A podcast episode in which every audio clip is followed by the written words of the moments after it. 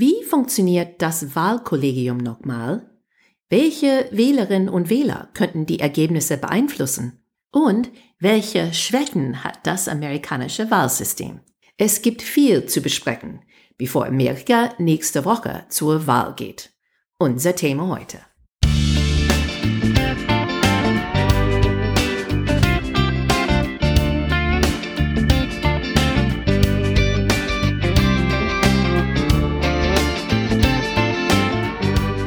Guys, welcome to Amerika übersetzt, der Talk zu US-Wahl 2020.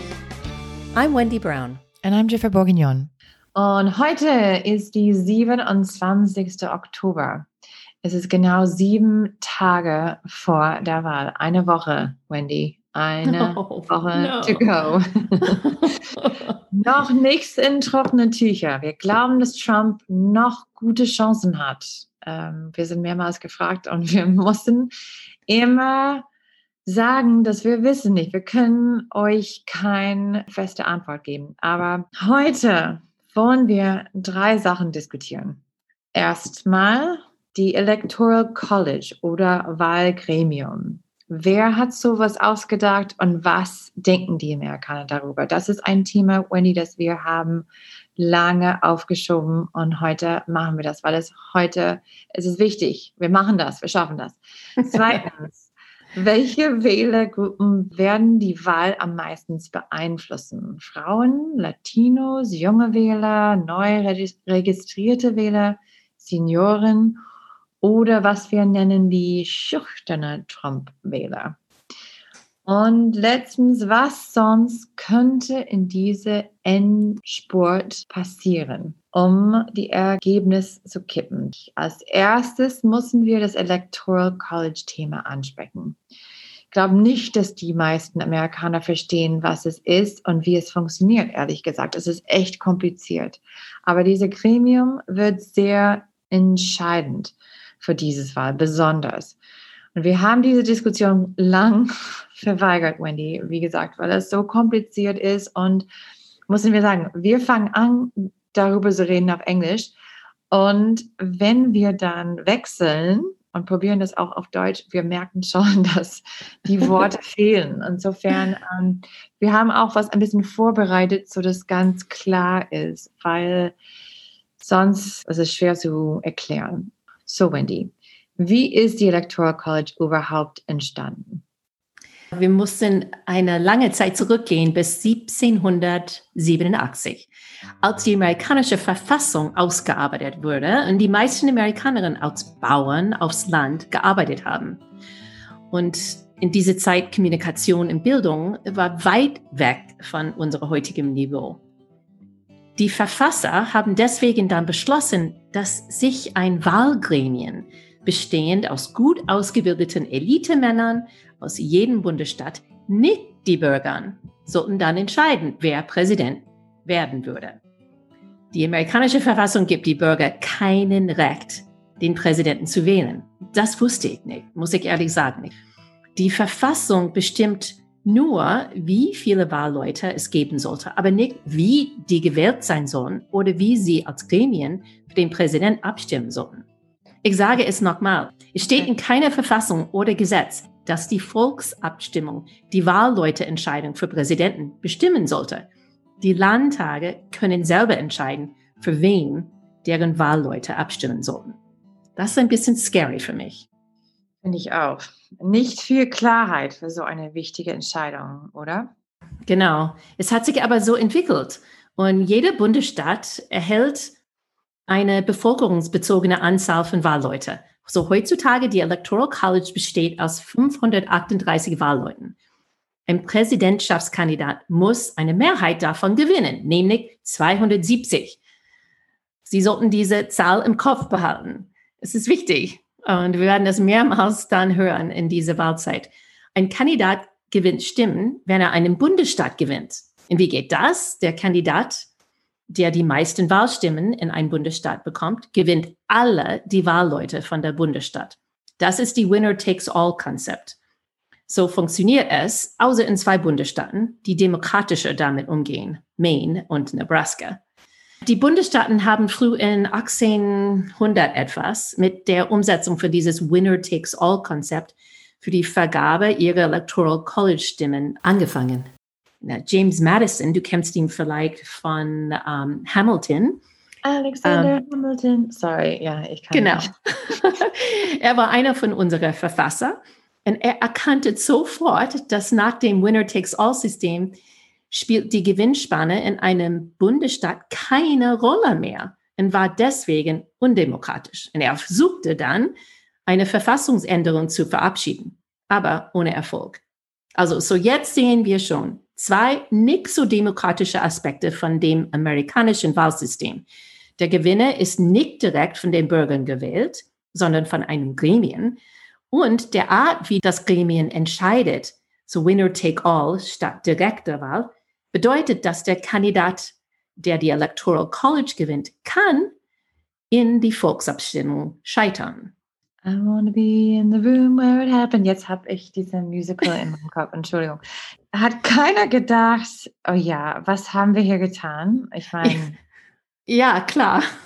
Aber das Problem ist, dass die Electoral College hat offenbar gut genug funktioniert bis 1968, wann der Kandidat von einem Drittpartei, George Wallace, das Wahlergebnis selber entschieden hat. In diesem Präsidentenwahljahr weder Hubert Humphrey noch Richard Nixon konnte die 270 Wahlstimmenschwelle erreichen, weil Wallace fünf von den Südstaaten gewonnen hat. Ähnlich wie die deutschen politischen Parteien Koalitionen bilden, musste Humphrey und Nixon um Wallaces 46 Wahlleute sich bewerben. Es war der Plan von Wallace von Anfang an, um die besten Zugeständnisse für seine Südstaatenpolitiker auszuhandeln und hatte nichts zu tun mit wer er oder die Wähler als Präsident haben wollten. Und die Amerikaner-Wähler und Gesetzgeber waren schockiert. Und danach wollten das Electoral College abschaffen. Eine Verfassungsänderung war auf dem Weg zur Genehmigung. Bis drei Senatoren aus den südlichen Bundesstaaten sie mit einem Filibuster in der Senat, was ist das so eine Verschleppungstaktik, gestoppt haben. Ja, aber warum? Fast jeder in das Repräsentantenhaus hat es unterstützt und 80 Prozent der Bevölkerung auch. Ja, weil die hatten Angst. Sie erkannten, dass ein System, das die Stimmen aller Wähler proportional anerkannte, würde auch die Schwarzen mehr Macht geben, um die Wahl zu beeinflussen. Und das war ihnen zu bedrohlich. Aber es ist wichtig zu merken, dass die Zusammensetzung auch von dieses Wahlgremiens funktioniert zugunsten die Republikaner. Die Zahl von Wahlleute werden nach der Anzahl der Sitze im Senat, so jeder Bundesstaat hat zwei Senatssitze, plus der Anzahl der Sitze im Repräsentantenhaus aufgeteilt. Diese Sitze sind auf der Grundlage der Bevölkerung jedes Bundesstaats festgelegt. Aber einfach zu sagen und um zu zeigen, wie unausgeglichen diese Vorgehensweise aber sein können, lassen wir Wyoming und Kalifornien vergleichen. Wyoming hat drei Electoral College Wahlleute, das Minimum, und Kalifornien hat 55. Wyoming hat eine Wahlgremienstimme pro 200 Einwohner, verglichen mit einer Wahlgremienstimme in Kalifornien pro 700.000 Einwohner. Da die ländlicheren, weniger bevölkerungsreichen Bundesstaaten eher Republikaner sind, bedeutet das, das Gewicht ihrer Electoral College Stimmen überragt das Gewicht ihrer Volksabstimmung. Und lass uns nicht vergessen, die Electoral College hat in der 2000-Wahl nochmal versagt und ein Präsident gewählt, der die Volksabstimmen verloren hat, George W. Bush, weil er Florida mit nur 537 Stimmen gewonnen hat. Naja, ich habe Angst zu fragen, kann es sein, dass die Electoral College irgendwie keinen Gewinner für diese Wahl entschieden kann? Ja, das kann sein. Besonders dieses Jahr, wann beide Parteien bereit sind, Klagen einzureichen, wo wir sehr engen Stimmzahlen haben. Aber wir reden darüber erst, wann es so aussieht, dass es in diese Richtung gehen kann. Am schlimmsten Fall muss der Repräsentantenhaus die Wahl entscheiden. Auf jeden Fall. Das Electoral College System ist der Grund, warum wir Swing States haben. Ja, absolut. In 2016, Trump gewann Florida, Wisconsin, Pennsylvania und Michigan um weniger als 1,3 Prozent. Aber er nahm alle 75 ihrer Wahlstimmen, während Clinton bekam keine. Am Ende, es war weniger als 100.000 Stimmen, die die Wahl entschieden hat.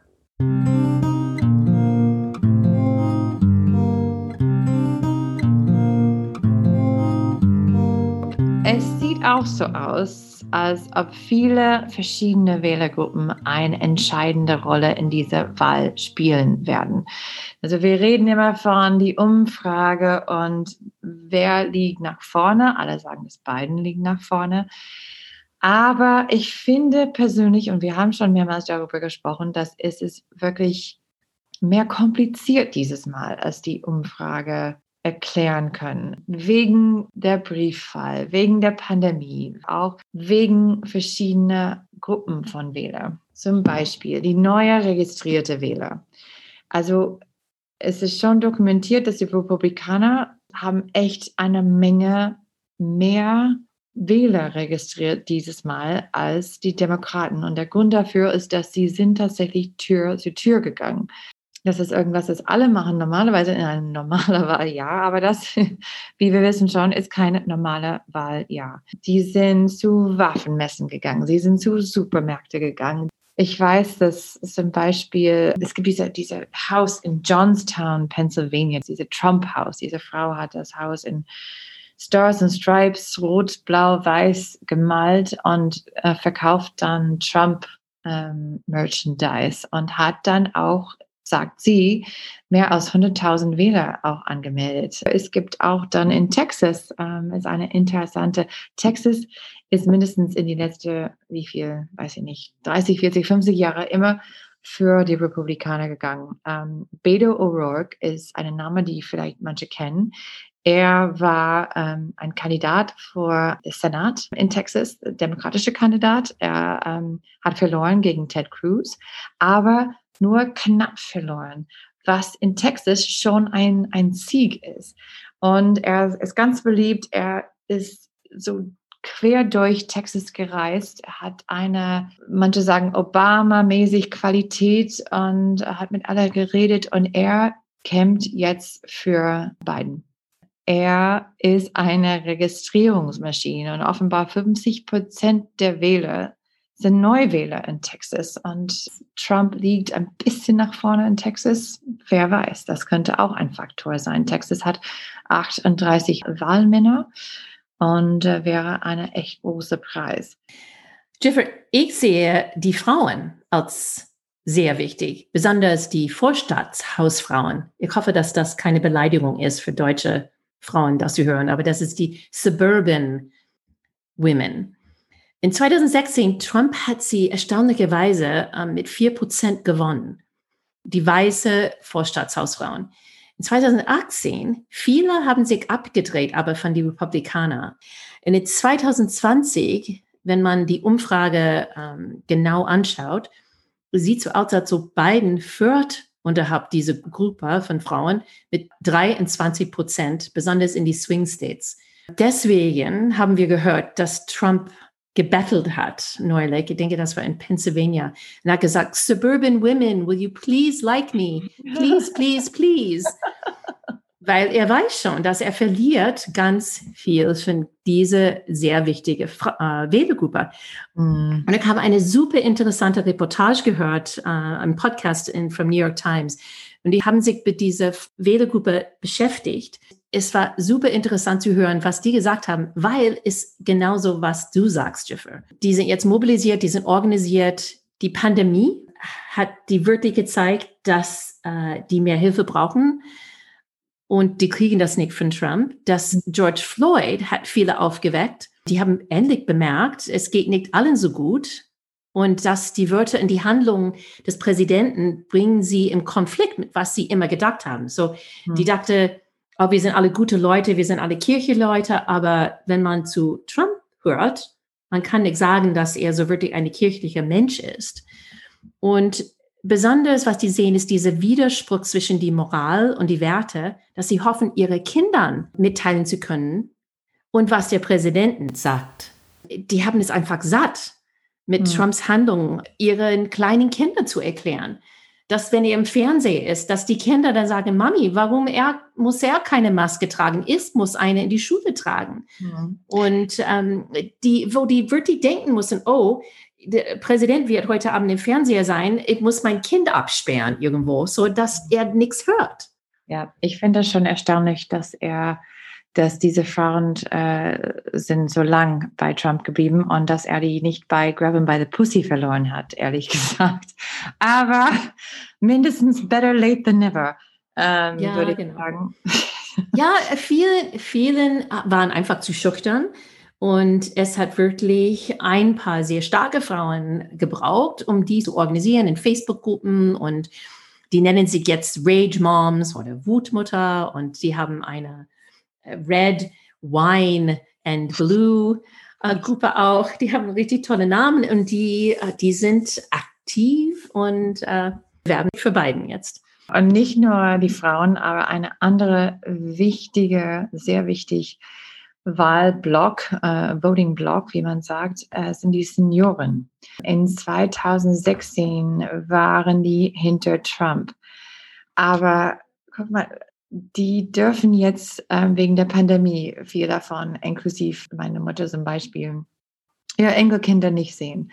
Wenn ich mit meiner Mutter jetzt reden, sie ist jedes Mal fast äh, in Träne, weil wir kommen nicht für Weihnachten oder wir haben sie nicht im Sommer gesehen und sie darf nicht hier kommen. Sie, sie darf nicht. Aber für, für meine Mutter und für andere Senioren, das tut echt weh und die sind echt fertig mit Trump, besonders wenn er kommt von seinem Hubschrauber aus der Krankenhaus zurück und sagt, dass äh, die sollen keine Angst haben vor Corona und ähm, dass soll ihr Leben nicht kontrollieren. Und die sind voll ähm, wutend auf dieses Sentiment. Das, das ähm, ist keine Botschaft für Leute, die ähm, bleiben fern von ihrer Familie in dieser Pandemie. Die wollen was anderes als nur ähm, Lügen und, und äh, Empfehlungen von jemandem, der einen Cocktail von Drogen bekommen hat und eine Mannschaft von Ärzten. Aber ähm, nicht nur die Senioren, aber jüngere Wähler. Die jüngeren Wähler sind interessant, weil die sind eine Gruppe, die sehr aktiv sind in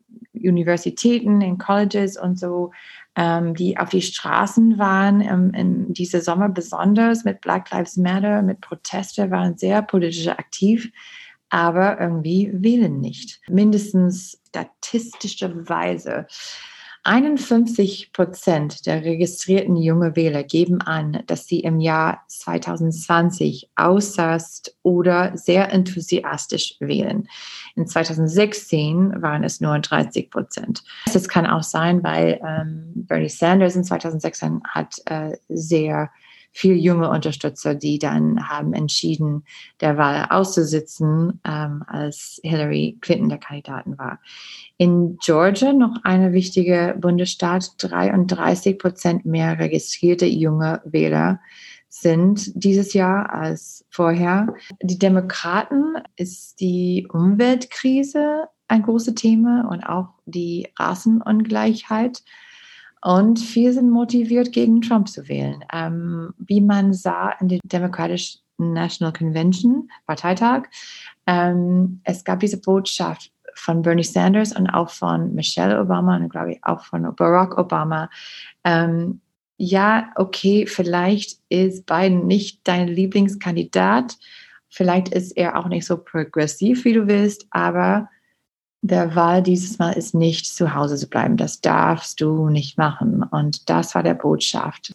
Für Republikaner, die, die Wirtschaft und Jobs sind immer eine große Thema. Ähm, aber junge Wähler sind auch sehr aktiv auf Social Media, TikTok, Instagram, TikTok, als wir gesehen haben in Tulsa, Oklahoma, die Rallye, wo Trump hat mehr als Millionen Leute erwartet, weil ähm, Teenies auf TikTok und was war das, TikTok und K-Pop ähm, waren auf Social Media und haben diese Tickets vor der Trump Rally gekauft. Und dann statt eine Million mit einem Zelt draußen gab es nur irgendwas wie, wie viel, so 6000. Und weil es gibt so viele Möglichkeiten dieses Jahr ähm, früh zu wählen oder auch mit ähm, Post zu wählen, ähm, dass äh, es ist oft eine Frage von Convenience für junge Leute. Und wenn das leichter ist äh, zu machen, dann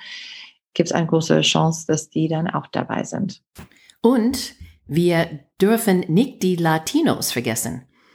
Ich habe gerade eben recherchiert, Latinos sind jetzt 18 Prozent die Bevölkerung in den USA und sind dabei dann die größte nicht weiße Wählergruppe. Aber sie sind nicht homogen. Die politische Identität einer Latino hängt von vielen Faktoren ab. Aus welcher Land sie kamen und wann, wo sie jetzt wohnen, welche Rasse sie sind und so weiter. Besonders wichtig sind die Latinos in Florida dieses Jahr, die aus Kuba gekommen sind. In den letzten vier Jahren, sie sind loyale Trump-Unterstützer geworden. Sie lieben seinen Macho-Show und sie hassen Kommunismus. Sie sind von Kubas Kommunismus geflohen und haben Angst, dass die Demokraten das Land in Sozialismus und dann Kommunismus stürzen werden. Oder so warnen die Republikaner in ihre Werbespots und E-Mails. Meinst du, dass wir dieses Jahr wieder so die Gruppe von schüchterner Trump-Wähler finden werden?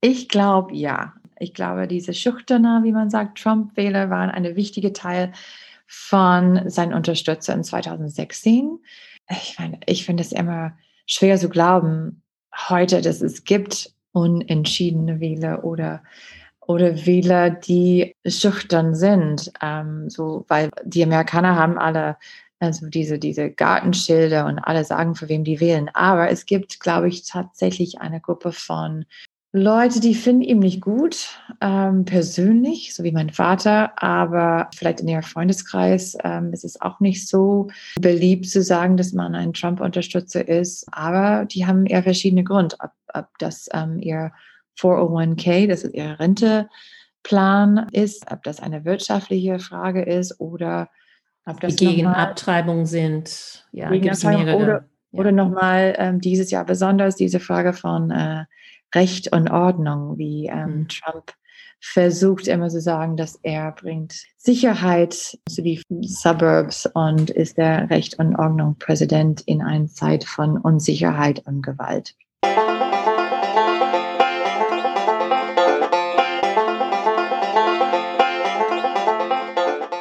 Glaube, dass es nicht nur damit zu tun hat, wer gewählt, aber auch wie dieser ganze Wahlprozess dann läuft, das unser Ergebnis bestimmen wird. Ich habe ein paar Beispiele von Freunden diese Woche gehört und die geben mir nicht so wirklich gute Gefühle.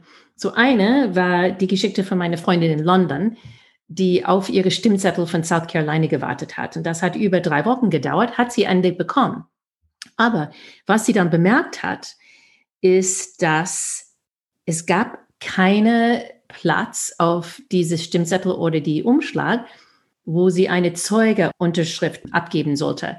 Sie wusste schon, dass sie eine brauchte, weil sie alles liest im Netz über diese Wahl. Aber wenn sie das nicht gemacht hätte, hätte sie es nicht gesehen, dass am 5. Oktober dieses Jahr der oberste Gerichtshof hat entschieden, dass in North Carolina die doch brauchen eine Zeugeunterschrift. Aber die Stimmzettel waren alle schon gedruckt und rausgeschickt. Und so, es steht nirgendwo auf dieses Wahlzettel, dass du eine Zeuge auch brauchst. Und es gibt nicht, keinen Platz dafür. Aber alle Mail-in-Ballots, die nach 9. Oktober, glaube ich, ankommen, werden rausgeworfen wenn die keine von dieser Unterschrift haben. Ich gehe davon aus, dass keiner wird wirklich das wissen. Es gab keine Zettel auch dabei, gab nichts, um zu, anzudeuten, dass sie das machen musste. So, wenn du nur gemacht hast, was diese Stimmzettel gefragt hat, würde es rausgeworfen.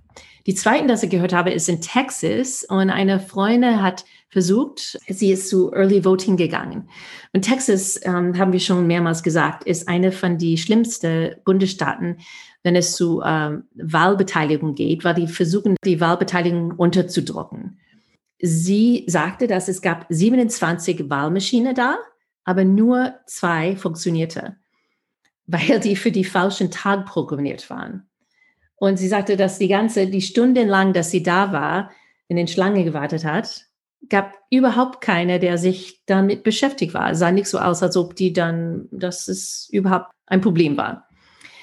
Und dann in Florida, eine Freundin von mir sagte, dass sie einen E-Mail von die Proud Boys erhalten hat, dass sie drohte, für Trump zu stimmen oder sonst. Die Proud Boys sind die Rechtsextremistengruppe, die Trump in die erste Debatte aufgerufen hat, Stand Down and Stand By. Die Proud Boys sagte, dass sie nicht die E-Mails in Florida und auch Alaska geschickt haben und es stellt sich jetzt raus, dass die FBI glaubt, dass Iran dafür verantwortlich ist. Echt unglaublich. Ja, ich habe auch von einer Freundin, also bessere Nachricht. Ähm, ich mache so Check-ins jetzt mit Freunden in verschiedenen Bundesstaaten und äh, meine Freundin Julie, die unsere Zuhörer von unserem aller, allererste Podcast bei der Iowa Caucus vielleicht erinnern können. Ich habe sie gefragt, wie es gelaufen ist und sie haben früh gewählt. Sie wohnen in Iowa City. Das ist, es gibt eine große Universität da und sie hat gesagt, das ist eine ziemliche progressive Blase. Aber sie hat gesagt, dass Trump hat Iowa gewonnen in 2016 mit neun bis zehn Punkte und Biden liegt jetzt nach vorne in die Umfrage und dass sie hat mit schon mit viele Leute gesprochen, die haben für Trump gewählt in 2016 und wählen nicht dieses Jahr für ihn, wählen dieses Jahr für Biden. Und sie ist, äh, wie man sagt auf Englisch, cautiously optimistic. Sie hat Hoffnung, aber wie wir sind, ist auch äh, ein gebranntes Kind und äh, ist immer noch unsicher und äh, aber hoffnungsvoll. Und dann von anderen Nachrichten, dass wir auch nennen sollten, ist jetzt, wir haben eine neue Oberstensgerichtshof-Richter, Amy Coney Barrett. Und ich glaube, dass sie wird einen Einfluss haben auf diese Wahl. Aber wir warten, bis das wirklich dazu kommt.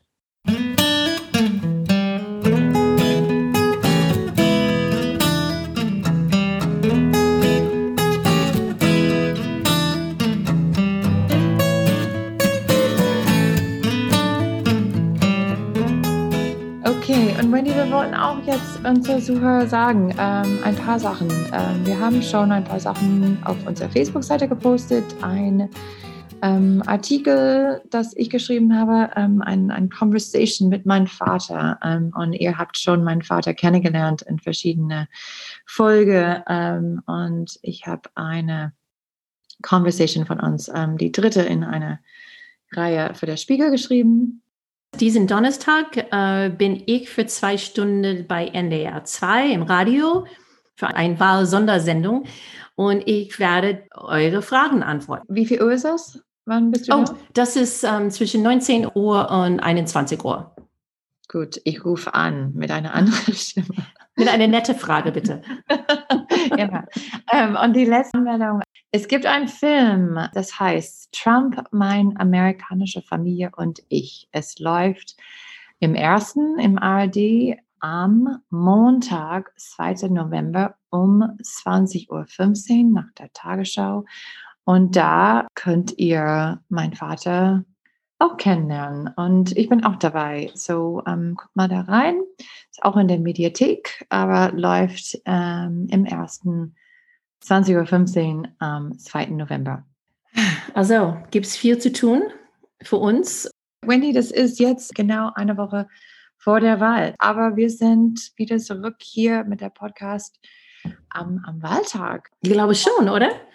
Genau, ich weiß nicht, wie, wie wir das machen. Wendy, das müssen wir diskutieren. Aber nächste Woche, ähm, vielleicht würden wir mehrere Sonderfolge machen nächste Woche wie wir schon diskutiert haben, wir erwarten persönlich kein Ergebnis am, auf jeden Fall nicht am dritten, mindestens nicht in Deutschland, aber auch wahrscheinlich nicht am vierten auch. Wir würden erstmal sehen, wir machen das ein bisschen spontan, aber auf jeden Fall sind wir nächste Woche für euch da und hoffen, dass ihr kommt zurück. Tune in und find out. Wo immer du deine Podcasts zuhörst.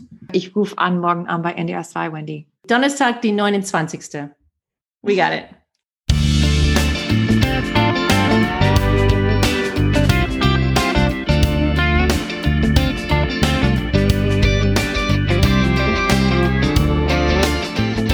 Amerika übersetzt ist ein Projekt von Wendy Brown und Jeffrey Bourignon. Original Musik von der sehr talentierten Reha Omayor. Danke, dass du mitgehört hast. wenn es dir gefallen hat, bitte subscribe und deine Freunde erzählen. Du kannst eine Frage über unsere Facebook-Seite lassen. Und follow uns auf Twitter at America übersetzt. Danke und wir sehen uns nächste Woche. Tschüss.